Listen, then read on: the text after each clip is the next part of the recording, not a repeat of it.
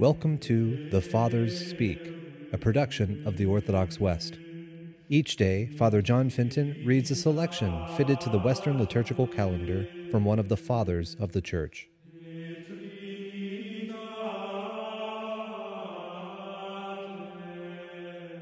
On this day, as we celebrate the Feast of Saint James the Apostle, let us listen to a portion of a homily by our Father among the Saints, John Chrysostom.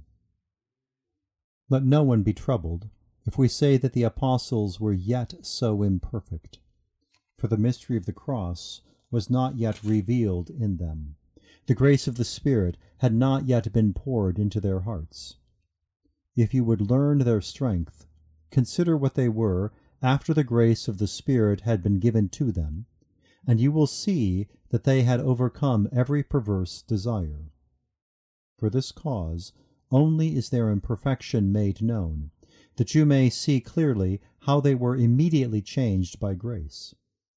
Therefore we perceive that they asked no spiritual boon, nor were they thinking in the least of the heavenly kingdom.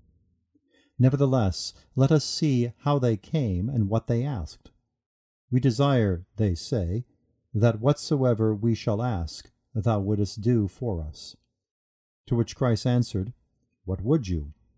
Not surely because he did not know, but in order to compel them to an answer, and to uncover the ulcer, that he might then apply the remedy. But they were abashed and ashamed, since they had come from a human motive.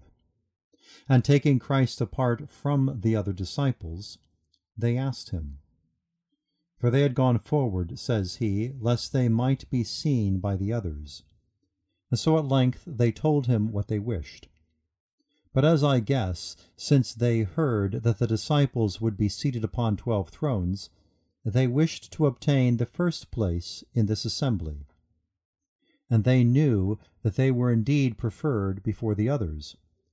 But fearing that Peter might be placed before them, they ventured to say, Say that one may sit on the right hand and the other on the left. And they insisted, saying, Say. What then did he answer? That he might point out that they were seeking nothing of a spiritual nature, but that they did not even know what they were asking, for they would not have dared to ask if they had known, he says. You do not know what you ask. You do not know how great and marvelous a thing it is, and surpassing even the highest virtues. And he added, Can you drink of the cup of which I am about to drink, and be baptized with the baptism with which I am baptized? Weigh carefully how at once he turns them away from this subject and discourses to them of quite other matters. For you, says he, are concerned about sharing honors and crowns with me. But I speak of the struggle and of the sweat.